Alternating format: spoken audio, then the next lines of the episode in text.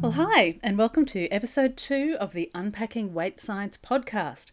This episode is called Demystifying Definitions, Demyth Defying Assumptions.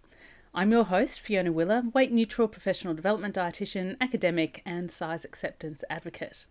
This episode, I'll unpack some of the main definitions used in size acceptance circles and highlight the main myths and assumptions that lead us astray in the research, clinical, and general population beliefs about body weight.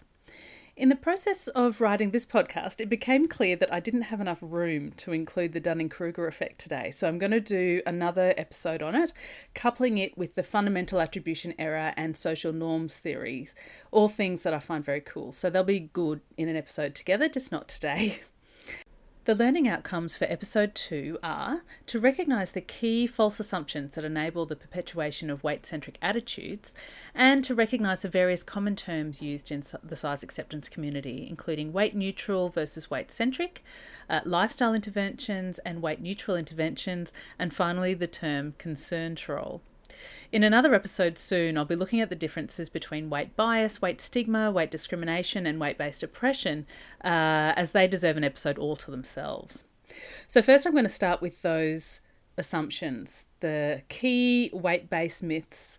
Um, now, this is not a huge list, uh, but these are the two that really trip us up the most. And when I read through uh, comment sections and when I talk to academics and when I talk to health professionals, um, these are the ones that come screaming through at me, these myths that continue to perpetuate um, uh, untruths about body weight. So, in my observation, the incorrect beliefs that perpetuate weight bias, and I'm deliberately leaving out the aesthetic elements here in order to focus on what's commonly considered a more objective health frame, are number one, people in larger bodies eat too much of the wrong stuff and don't get enough exercise, and that's what keeps them large. And if they would only stop eating that way and start eating properly and moving their body, uh, their body would return to its natural thinner state that it's desperate to get back to. So that's the first assumption I'm going to unpack. And the second one is that lasting weight loss is possible if you just stick to your diet plan. So let's start with the first one. So, this sentiment is shared widely by health professionals and journalists and regular people of all shapes and sizes. And uh, it's a version of the glutton myth and a type of naturalistic fallacy. So, the only problem is that literally all of the bits in it are, mostly incorrect. so, we'll have to unpack the bits. So, we've got ideas in there about eating a certain way, about being physically active enough, and about how our body will respond to those two circumstances. Um, that is a belief about what the body sort of naturally wants to do. And in this narrative, the body, a larger body, is being abused by its owner. And if they would just treat it right, then things would go back to normal. But the truth is that the same proportion of smaller, medium, and larger bodied people have poor, okay, and great diets when compared against their national food guidelines. It sits about 10% in each of those groups. So that means 90% of people in what they would classify as a normal body, uh, normal body weight, uh, overweight a body or obese body don't eat to the national guidelines. The proportions are remarkably similar. Um, if the ver- their version of eating well, the national guideline version of eating well, kept people thinner, thinner people would be overrepresented in that eating well group, but they're not. And we also know that dietary quality changes, which shift people towards an eating pattern similar to what's represented in those guidelines, they make people better nourished, but they don't lead to weight loss unless there's a level of energy restriction. And of course, most people will go on to regain any lost weight within two to five years. Almost exactly the same deal with physical activity. About half of Australian adults whose bodies are classed as normal by BMI meet the physical activity guidelines, compared with 40% of those classed as overweight and 30% of those classed as obese. So that actually is not that big a deal. It certainly does not explain the weight differences. Um, increased physical activity only results in weight loss if the amount of time doing physical activity is huge and if it's new. Following those national guidelines doesn't do the job. In fact, if you were to characterize what body wants to do in terms of weight, looking at the science of intentional weight loss and regain, the body wants to protect its adult uh, its highest adult weight until it's about 70 years of age, when weight related body changes result in the slow weight loss and gradual uh, frailty. Weight loss at any BMI is an existential threat to the body. It metabolically assumes that famine is occurring, dials down its energy requirements, including cooling the body to conserve energy, suppresses non essential functions like immune responses, blood cholesterol, and amps up appetite and cognitive food eating awareness to drive opportunistic eating. A bit more about that later. And that leads me to the second myth the myth that lasting weight loss is possible if you just stick to your diet plan.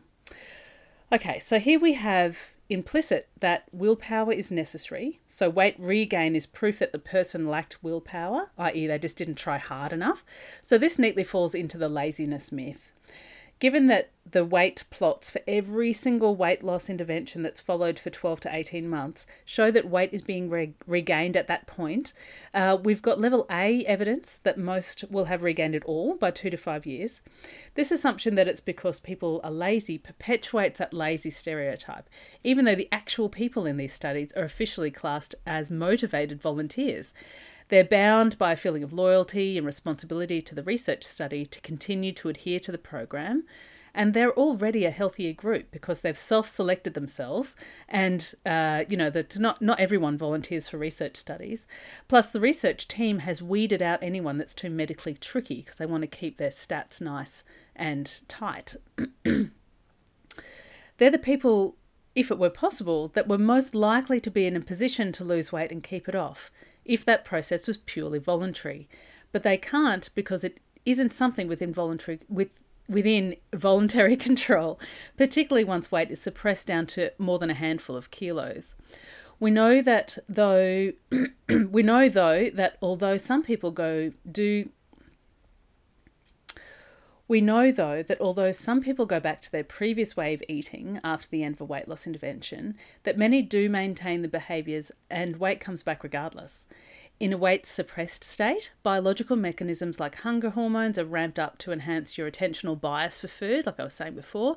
Uh, during the Minnesota starvation study, the men who were losing weight gradually replaced their posters of pin-up girls for pictures of food out of cookbooks, and their conversation topics uh, between the participants, it was a live in study, moved from world events to obsessive discussion of the recipes they'd cook once the study was over. It was really clear if you read um, the study, and there's a wonderful book um, that comes that is written about the study, really clear how obsessive people become quite naturally uh, when their energy intake is restricted.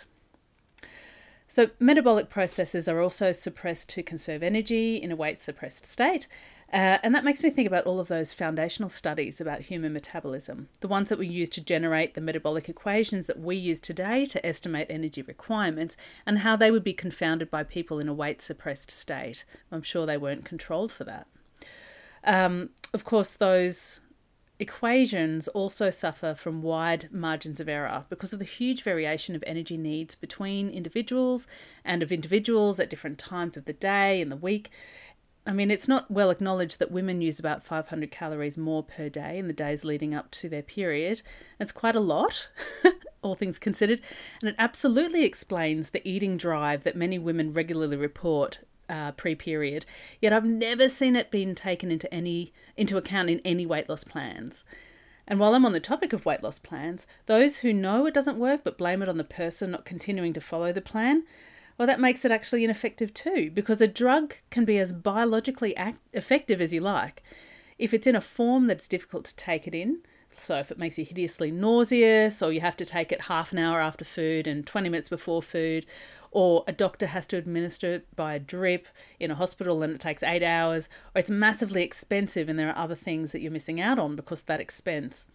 While the condition itself isn't actually that disruptive to your life, I mean, people make these balanced judgments all the time, in which case it's then not an effective medication. If it can't be delivered in a way that's intended, in a reasonably sort of reliable way, then it's actually an ineffective medication, even if it looks great on paper and has worked in the lab. Um, so I mean, this totally drives me around the bend. Just think about intentional weight loss like a medication again, because it's packaged up as a treatment, right? So it's well accepted that some medications work better for some people than others. One person will have some side effects that make their life a misery, although others will be able to take them without any problems, and um, they're effective for that person. But with intentional weight loss as a treatment, not only do we really uh, put aside those uh, side effects, you know, life as misery when on a diet eventually. Um, we also don't recognize it in the same way as we think about medications, in that, okay, well, if it hasn't worked for one person, we try another approach. And also the just plain face of it, if it is an ineffective medication, ineffective treatment for the condition that it is designed for, then we must discard the treatment because it's a massive time, energy, and money sink. So there are the two key assumptions for today. And now I'm going to start looking at the those terms. So the first one I'm going to talk about is weight neutral versus weight centric and what I mean by them and what is meant by them. So it should be fairly self-explanatory, but weight centric approaches are any approaches where weight loss is celebrated or weight gain is cautioned against. So, in weight centric views, a lower weight towards the healthy weight range is seen as always good, no matter the cost or cause. And of course, weight centrism is overt in all weight loss programs, but it's also in play in public health campaigns that have the aim of obesity prevention, even though the focus may not be on weight loss itself. So anything that promotes a drive for thinness and a fear of fatness is, is weight centric. So, a bit more about that weight neutral term. So, weight neutral interventions, weight neutral lifestyle interventions, which I'll talk about in a tick, are sensitive to, but they don't aim to change body weight or shape. So, the, the term weight neutral refers to its intention and its impact on body weight. So, its effective is not to influence body weight, and it also is not meant to uh, influence body weight. So it's similar to the way that medications are classified. So weight neutral medications have been shown to not have an, an effect on body weight and weren't developed for that purpose. Something like aspirin. It's got nothing to do with weight. It's not. Uh, no one uses it off label for anything to do with weight. Its whole purpose is something completely different. It's a weight neutral medication. What weight neutral doesn't mean is that the elements that have been proven superior in the care of particular body sizes are ignored. So if there's a medication that or, or, treatment that is more effective or helpful for people in larger bodies versus smaller bodies, um, then that's still an appropriate medication. The weight, the neutral part doesn't completely erase it altogether. It doesn't mean that body weight is invisible. It doesn't mean that the weight related experiences of people are erased. And it doesn't mean that the weight related bias, stigma, discrimination, and oppression that that person may have experienced are denied. weight neutral is simply about the intention and the impact of the intervention. So there has been a bit of criticism about that term, and that really the main crux of it is about people who see that term as denying the differences in experience and realities of living in a larger body versus a smaller body. But as you can see, when we use it in this way, using the analogy of a medication, um, that that that criticism uh, doesn't play through. So there are um, a number of weight neutral intervention models. Uh, the ones that are built for um, health professionals, uh, well, which are most easily used for health professionals. Um, we've got the Health at Every Size or HAES principles, which I will talk about in another episode. Um, also, my uh, book, which is the non diet approach. Um, written for dietitians and uh, also written for psychologists and counsellors, can be adapted for any sort of clinical practice. It's really the clinical application of the health at every size philosophies uh, in one on one counselling. For the public, um, via books or trained coach, are methods such as uh, intuitive eating, uh, the Well Now program, Am I Hungry, and Body Trust by Be Nourished. Um, and also, uh, regular humans take on the, those health at every size principles um, as well, but because they're a bit more philosophical than practical, um, they're sort of a step apart from those other um, sort of more coaching models. The underlying motivational framework that is responsible for this for behavior change if it happens is self-determination theory and that's another rabbit hole i'll be going down in a future episode about self-determination theory about how beautifully it fits in with uh, weight neutral um, self-directed uh, health uh, behaviors um, and the counselling styles which are appropriate for weight neutral intervention models are those which are um, supportive of that self determination theory driven behaviour change. And they are motivational interviewing, which beautiful dovetail into weight neutral stuff, and acceptance and commitment therapy, or ACT. Uh, both of those allow the person to learn to accept um, pain and move through it, and doing it in a way that is driven from their own values rather than from the um, health professional pushing them to do stuff. The things that are in all weight neutral intervention models, so these shared characteristics, are that there is a heavy um, emphasis on the building of self compassion skills, of autonomy, of uh, timely, appropriate medical care, so getting what you need at the time that you need it, and a treatment that is effective for the type of body that you have, Size acceptance. So the interventions do not ask you to try to change your size either way. They're not for that, and they ask you to do some work around starting to truly accept yourself. Um, and then the feeding and movement skills, so body cues and mindful eating, nourishment through variety, and uh, enjoyed body movement as well. So they all have those uh, components. Lifestyle intervention, just quickly, is an intervention that has three components. It's got something to do with food and eating, it's got something to do with movement or physical activity, and it's got some element of psychological or counseling styles that try to change your perspective or maintain behavior change. So you can have weight neutral lifestyle interventions, uh, and you can also have weight centric lifestyle interventions. But whenever you see that code word lifestyle, that's those three things something to do with food, something to do with movement, and something to do with changing the way you think about things to maintain those behaviors. Okay, and the last term I want to talk about it today is a fun one, sort of. I mean, they're not fun to deal with, but it is an interesting um, upshot of modern life, and that is the concern troll. So, according to Urban Dictionary, a concern troll is someone who, in an argument, is on one side of the discussion but pretends to be a supporter of the other side with concerns. The idea behind this is that your opponents will take your arguments more seriously if you think if they think that you're an ally. So concerned trolls who use fake identities are sometimes known as sock puppet sop, sock puppets. I hadn't heard the term sock puppet before I did the research for this, so uh, good to know. Anyway, in the size acceptance world, concern trolls take one predominant form, and that is a thousand variations on the but their health argument. You can't argue that being fat isn't unhealthy. And the extended version no, people shouldn't be awful to each other uh, and shame them for their body type, but being obese is still unhealthy. I see that everywhere.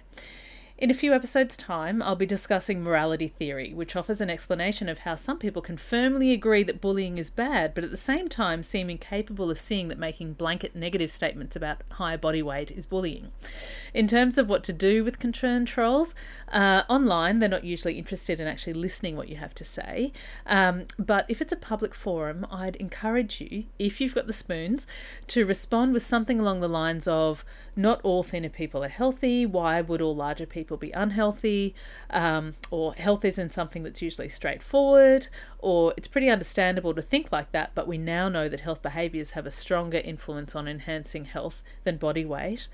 Um, or if you're feeling super sassy, you could say, uh, Good to see you're concerned with the well-being of larger people. How have you gone about fighting size discrimination and campaigning for more effective and caring healthcare for larger people in your community? Uh, or you could just tell them to piss off. So, but you've got more of a chance of influencing the beliefs of the other readers of your comment rather than the original commenter um, themselves. And visibly standing up to refute what is a very common belief in the community is great for people to see and starts to pick away at their own weight centrism and internalized bias and fears. It feels really yucky to um, have concerned trolls uh, flock to um, to you uh, either in your life. Family members are uh, very often uh, concern trolling, um, and also sort of in your social media life as well. If you're active on social media, it can be really draining, and it is really awful to have you know these stereotypical beliefs shoved uh, down your throat. Um, but if you've got the spoons, do push back. It's really good for everyone to see. Um, and that is it for this time. So, next time in episode three, the topic is how we got here BMI versus death. And it's a history of the BMI, what it is and isn't, what it can tell us about ourselves and what it can't, and how a disproportionate focus on two digits does all humans a disservice. Um, and I'm also going to cover how overweight and obesity is defined in kids and how crap that is as well. so I'll see you then. And remember that the supporting materials, which include the show notes, research links, and self test quiz, are available upfront for current subscribers uh, or can be purchased in a bundle if you're catching up later. And you can see the Unpacking Weight Science website for details. Have a great day.